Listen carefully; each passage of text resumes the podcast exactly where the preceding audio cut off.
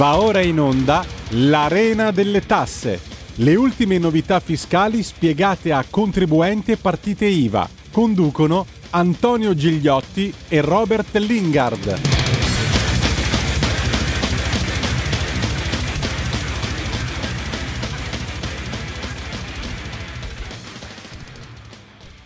L'Arena delle Tasse in versione estiva, curata e condotta da Robert Lingard. Ciao Robert e ben trovato.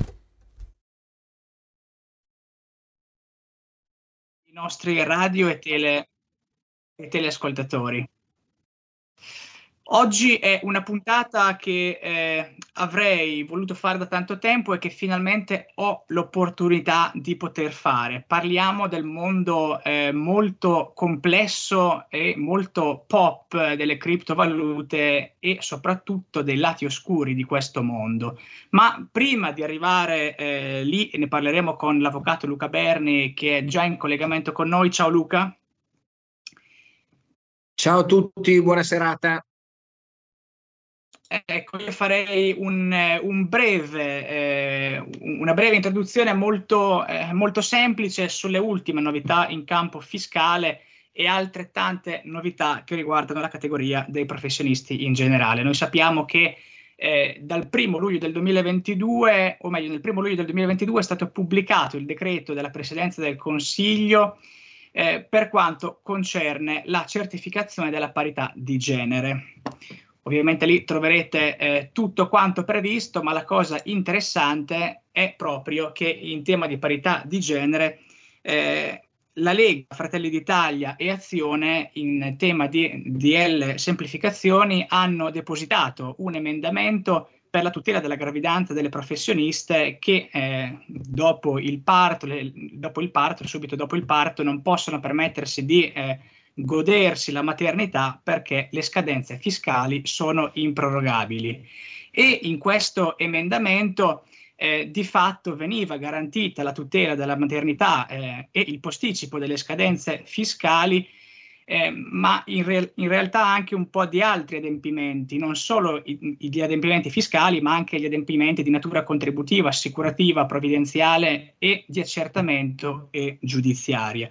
Ebbene, eh, la Camera ha ritenuto questo eh, emendamento inammissibile. Quindi bisognerà presentare l'emendamento alla prossima eh, tornata o quantomeno depositare una proposta di legge e successivamente portarla avanti.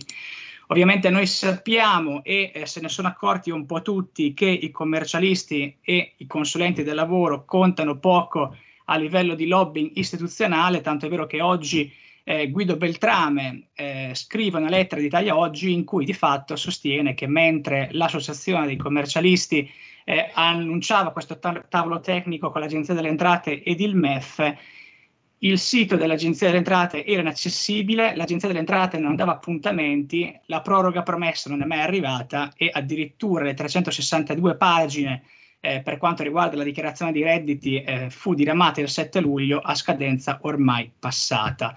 Quindi a livello istituzionale possiamo dire che i commercialisti e i professionisti in generale non hanno molto peso.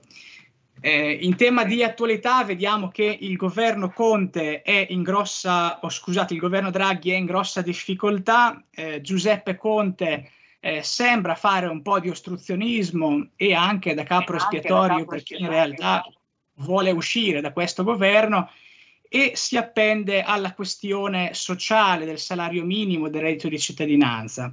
Allora noi, visto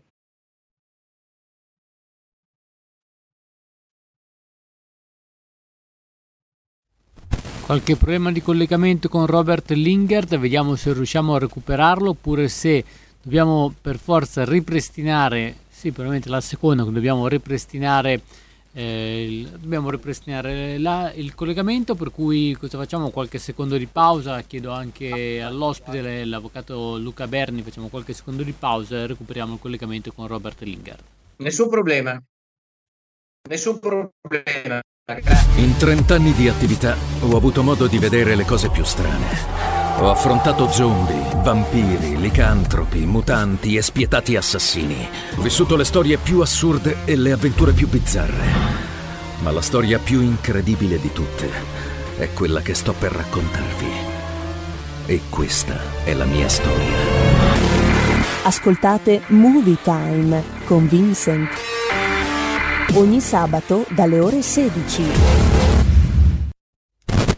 libertà, tornati, possiamo tornare in diretta se il collegamento con Robert Lingard è pronto, eh, purtroppo non è così, per cui allora eh, eccoci, sì, dovremmo essere ancora ripristinato il collegamento, allora Robert Lingard, siamo salutati, purtroppo il collegamento si è interrotto da qualche secondo, ma pochi secondi, quindi stavi dicendo del governo Draghi che è in difficoltà.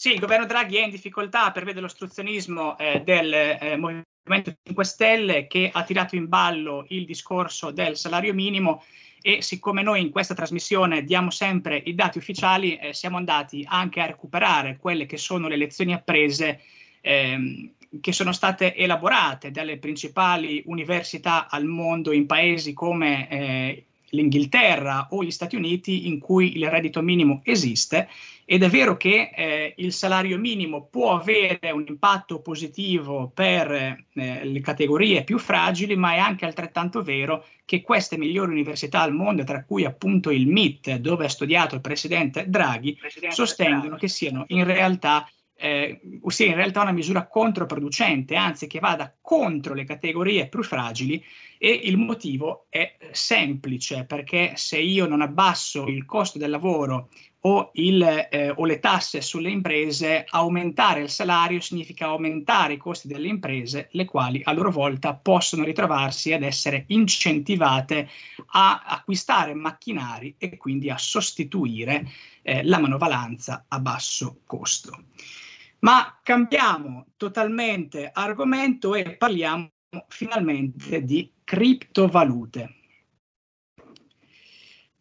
Eh, su, una, su, un articolo di due, anzi su un approfondimento di due pagine della verità eh, di questa settimana pubblicata proprio lunedì, è stato sviluppato il tema di come attraverso le criptovalute e attraverso questi NFT eh, che noi conosciamo come opere d'arte digitali sia possibile effettuare riciclaggio ovvero è possibile creare soprattutto sulle piattaforme di NFT eh, degli account totalmente anonimi su cui di fatto caricare del denaro, fare dei pagamenti per ripulire eh, denaro proveniente da attività illecite e farlo in maniera totalmente anonima.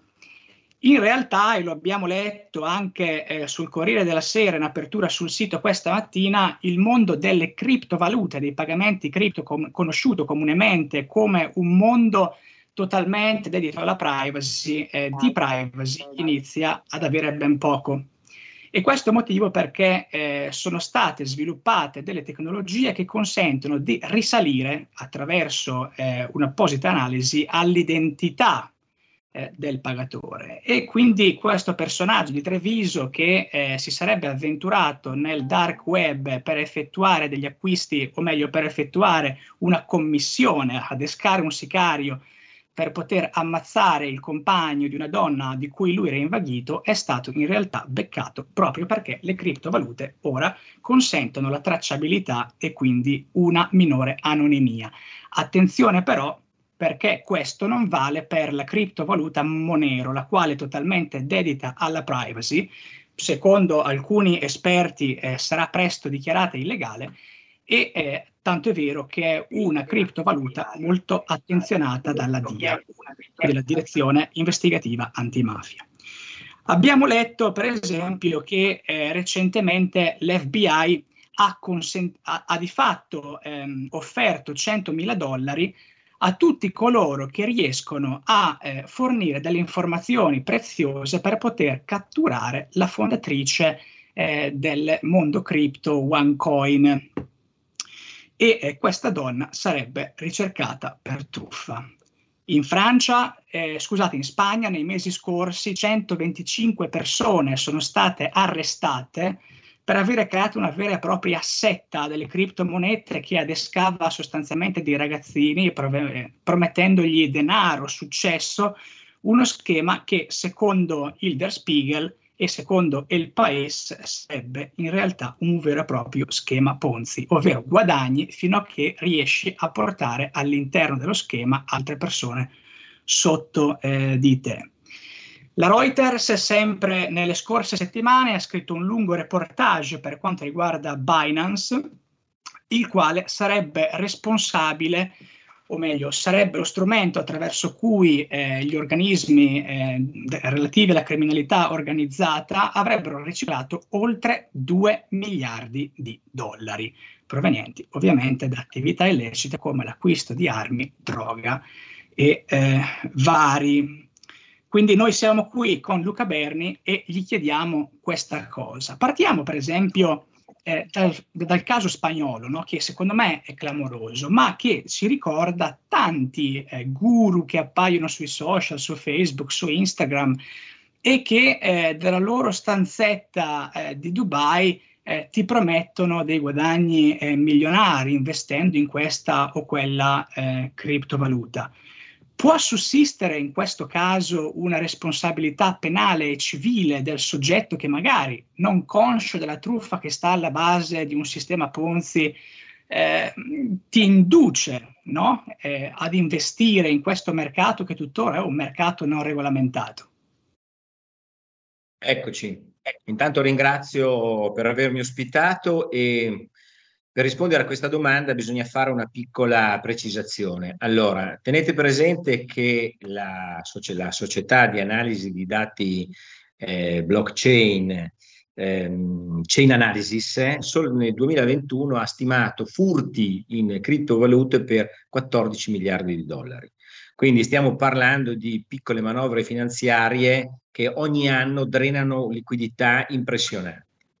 La responsabilità sia civile che penale c'è senz'altro per chi si dovesse avventurare nel promuovere eh, schemi, cioè investimenti che in realtà non sono altro che schemi eh, ponzi, così come vengono come vengono generalmente chiamati, che sono delle vere e proprie truffe a piramide e che non sono degli investimenti. Cioè, bisogna essere chiari su questo aspetto. Cioè, quello che è successo in Spagna non è un investimento. Quello che è successo in Spagna è una vera e propria truffa ai danni di ignari, ingenui e sprovveduti investitori che attirati dal flauto magico del pifferaio di turno che spiega che si può diventare ricchi con poco spesa eh, poco impegno soprattutto e si possono raddoppiare, triplicare, quadruplicare i propri guadagni, i propri risparmi, in realtà sono caduti nelle mani di veri e propri spregiudicati truffatori che non hanno fatto altro che portare via il loro denaro. In Spagna è successo questo, è successo. Poi una cosa diversa è l'investimento rischioso nelle cosiddette criptovalute, che è una cosa completamente diversa. Quindi noi dobbiamo tenere distinta la truffa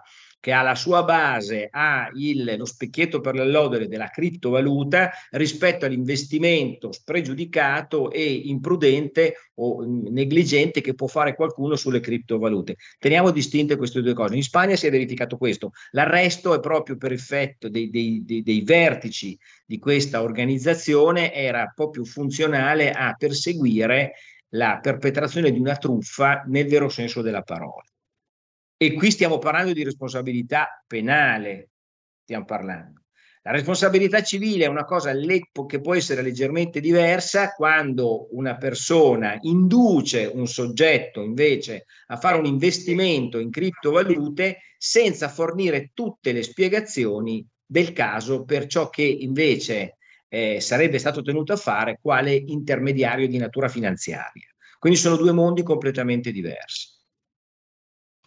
Sì, noi sappiamo che la Commissione europea sta lavorando adesso ad una regolamentazione, la cosiddetta MICA, eh, la quale prevede che dall'entrata in vigore, presumibilmente il 2024, o 2025 tutte le società che operano in questo mondo in Europa dovranno anche pubblicare il cosiddetto white paper, questo libro bianco in cui in totale trasparenza loro devono fornire tutte le informazioni eh, necessarie eh, per fare delle scelte ovviamente accurate.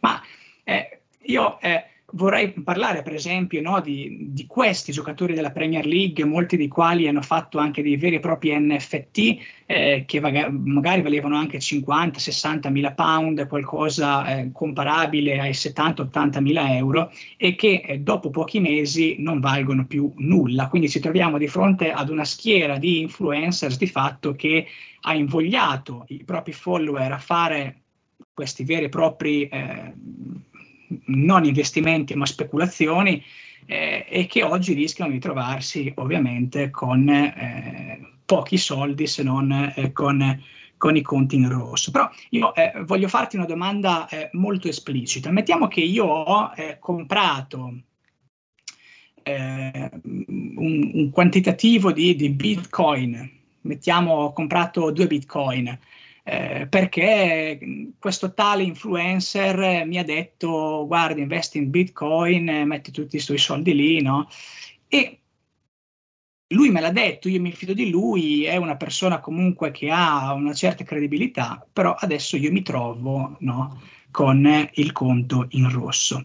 Allora, qual è, eh, esiste una responsabilità di questo influencer o sono eh, io, no? nella famosa diatriba che abbiamo visto anche con i vari casi bancari, cioè non è la banca che ti truffa, ma sei tu che non dovresti fare investimenti eh, se non conosci la materia. Cioè anche in questo caso è l'influencer che di fatto mi induce sostanzialmente a credere quello che non è, o sono io che sono un po' troppo sprovveduto eh, ad affidarmi a persone che magari si vendono come dei, dei professionisti. Allora, qui il discorso è un, po- è un, pochino, più, è un pochino più complesso, nel senso che se io eh, ci troviamo di fronte quel, al caso dei cosiddetti eh, falsi endorsement di celebrità, allora se io navigando su una piattaforma, su un social di qualunque natura, mi lascio indurre da un qualche spregiudicato influencer a fare, ad attuare delle, eh, degli investimenti a mia volta spregiudicati e eh, imprudenti, dubito che ci sia una vera e propria responsabilità anche soltanto civile da parte di chi mi induce a fare questi passi, perché se per esempio una persona consapevolmente, un influencer, non faccio assolutamente nomi, ma un influencer di qualsiasi natura, con tantissimi followers, mi dice di avere a sua volta fatto un investimento e mi induce a fare altrettanto, io credo che al di là di una responsabilità di natura etica, se vogliamo, altro non si possa, eh, non si possa individuare. Diverso è se questo influencer invece pratica nel vero senso della parola eh, un'attività che non gli compete, tipo quella di intermediare eventuali investimenti. Allora qui il discorso è molto diverso, cioè un conto è se io promuovo nella mia, figu- nella mia immagine pubblica e induco altri a fare investimenti che magari io stesso ho fatto che possono risultare imprudenti. Magari per le mie tasche non lo sono, quello che perdo non mi scuote più di tanto, nelle tasche di qualcun altro invece potrebbe essere un pochino più pesante e quindi potrebbe creare dei danni maggiori. Ma qui delle grosse responsabilità, dicevo, non ci sono. Diverso è invece se io promuovo e mi rendo, eh, diciamo, presto la mia immagine, vero o falsa che sia, a, eh, a siti che promuovano questo tipo di attività che, a pagine che promuovono questo tipo di attività, perché allora la responsabilità potrebbe configurarsi? Ed è per questo che se voi vedete, navigate un po' sui siti e sui social più importanti, voi vedrete sicuramente delle, proprio, delle vere e proprie specchietti, delle, specchietti per le allodole, di pagine che millantano eh, o promettono risultati mirabolanti ottenu- come ottenuti per esempio da Elon Musk, faccio dei nomi, piuttosto che Jeff Bezos, eccetera, eccetera, quando in realtà sotto quelle pagine questi personaggi non ci sono assolutamente. Quindi bisogna distinguere la concretezza dell'attività svolta dall'eventuale influencer o dalla celebrità di turno rispetto al, allo sfruttamento anche in debito della loro immagine da parte di spregiudicati soggetti che vogliono poi drenare liquidità chi crede guardando queste pagine che sotto ci siano veramente loro. Eh, questo, questo, penso che, che, sia un distinguo importante che, che, hai fatto e che aiuta a fare chiarezza per molti che in questo momento si trovano ovviamente in eh, difficoltà. Eh, poi c'è anche un altro, un altro grosso problema che è riconducibile a questo sistema, ovvero che per queste piattaforme di criptovalute o NFT non vale la normativa relativa al riciclaggio. Di più, questi strumenti vengono anche utilizzati molto spesso per occultare i fondi con un semplice click, cioè di fronte ad aprire un conto bancario ci sono ovviamente delle prassi consolidate che sono relative alla normativa antiriciclaggio, quindi un vero e proprio check-up che viene fatto al potenziale eh, cliente della banca. Con queste eh, di fatto ehm, piattaforme oggi è possibile spostare denaro da un wallet all'altro, cioè da, e, e da una piattaforma all'altra, da una giurisdizione all'altra, con un semplice click. No? Eh, per esempio, io ho sempre sollevato questa questione che eh, secondo me è essenziale relativamente anche alla, eh, ehm, alle sanzioni no? che eh, l'Unione Europea ha applicato nei confronti dei russi sul loro territorio. Perché se noi andiamo a vedere il mercato di, come il mercato di criptovalute eh, durante primo, le prime settimane del conflitto, quando l'UE annunciava le sanzioni, e questo lo dice anche la stessa Commissione europea che adesso sta elaborando una nuova normativa una normativa eh sì. più stringente per quanto riguarda i sequestri, no?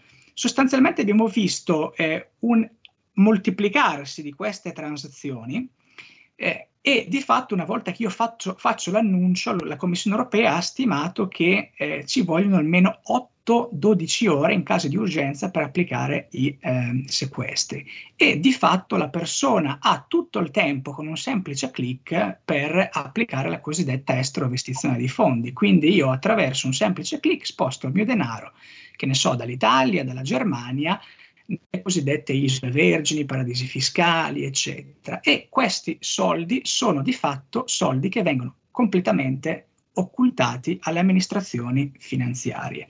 Ecco, questo è un tema che è uscito poco, ma su cui ovviamente eh, bisognerebbe eh, riflettere. Luca, in chiusura, eh, quali consigli tu daresti ad una persona eh, che si sta approcciando con curiosità a questo mondo?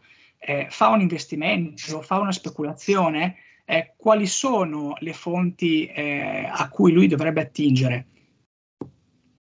Allora, allora, eh, facciamo una brevissima premessa in chiusura. Chiunque si volesse avvicinare ad un investimento di carattere finanziario dovrebbe ispirarsi ai principi di una sorta di Bibbia che si intitola L'investitore intelligente di Benjamin Graham, che è colui che ha sempre ispirato i più grandi investitori. E l'investitore non è mai uno speculatore, è sempre un risparmiatore che cerca di far fruttare i propri investimenti, i propri risparmi. Quindi la prima cosa che io suggerisco, che suggerirei a chi volesse avvicinarsi a questo mondo, tenendo presente che è un mondo che può dare grandi soddisfazioni, ma ancora più grandi delusioni, addirittura cocenti, prima di tutto di rivolgersi sempre solo ed esclusivamente al mercato ufficiale ci sono piattaforme di eh, scambio finanziario e di mercati finanziari che sono ufficiali, dove si possono comprare le criptovalute più importanti, quelle più, eh, più rinomate, e soprattutto di stare bene attenti a chi le propone, se propongono guadagni troppo facili, è chiaro che bisogna stare lontani perché nessun investimento ti garantirà mai guadagni facili. In secondo luogo, controllare bene quello di cui tu hai parlato prima, il cosiddetto white paper. Le, ogni criptovaluta deve essere accompagnata da una white paper che è la spiegazione, che deve essere quanto più dettagliata possibile, delle sue caratteristiche e di chi ci sta dietro. Quindi il mio mh, mm, suggerimento è di non avvicinarsi mai a questo mondo cliccando ed entrando magari in una pagina su Facebook piuttosto che su eh, Telegram piuttosto che su Instagram, quando anche ti promettono i guadagni più facili ed immediati che ci possano essere, perché proprio quei segnali dovrebbero farci star lontano da simili, eh, come si potrebbe dire, da simili canti delle sirene, chiamiamole così. Quindi lo eviterei. Il mercato delle criptovalute, dicevo, è indubbiamente un mercato in estrema espansione e non sarà assolutamente facile riuscire a regolamentarlo, perché come tu hai detto, a differenza dell'investimento fatto, finanziario fatto con gli strumenti stradi- eh, tradizionali, dove l'investitore ha varie tutele nel mercato tradizionale, a cominciare dalla sua profilazione del rischio, tanto per intenderci, a cominciare da organizzazioni come la Consob in Italia che controllano il mercato stesso e sanzionano chi si comporta all'interno di questo mercato in maniera illegittima, nell'altro mercato non c'è nessunissimo tipo di eh, controllo. Faccio un esempio molto banale, una delle truffe più, più, più, frequenti che si possono trovare soprattutto su certe pagine di, eh, te, di Instagram è la, eh, come si potrebbe dire, la massiva eh, come, eh, diciamo, pubblicità, reclame, promozione di, eh, di, di blockchain, di criptovalute. Questa massiva pubblicità induce sotto il profilo, solleticando sotto il profilo della fretta, l'investitore imprudente, soprattutto quello veramente più sprovveduto, ad entrare perché vede il titolo salire. Ok, salendo il titolo sei portato ad, ad acquistare una volta che poi hai acquistato, chi ha fatto questa operazione, che di fatto sono delle vere e proprie turbative del mercato, non fa altro che vendere nell'immediatezza, tutto questo si risolve in pochissimi secondi, non dico minuti, pochissimi secondi e tu resti in mano con un pugno di mosche. Quindi prudenza, attenzione e grandissima informazione. Perfetto Luca, eh, noi, noi, ti ringraziamo, eh, salutiamo i nostri eh, telespettatori e radioascoltatori e ci vediamo venerdì alle 15.30 sempre su Radio Libertà. Grazie e buonasera. Avete ascoltato l'Arena delle Tasse.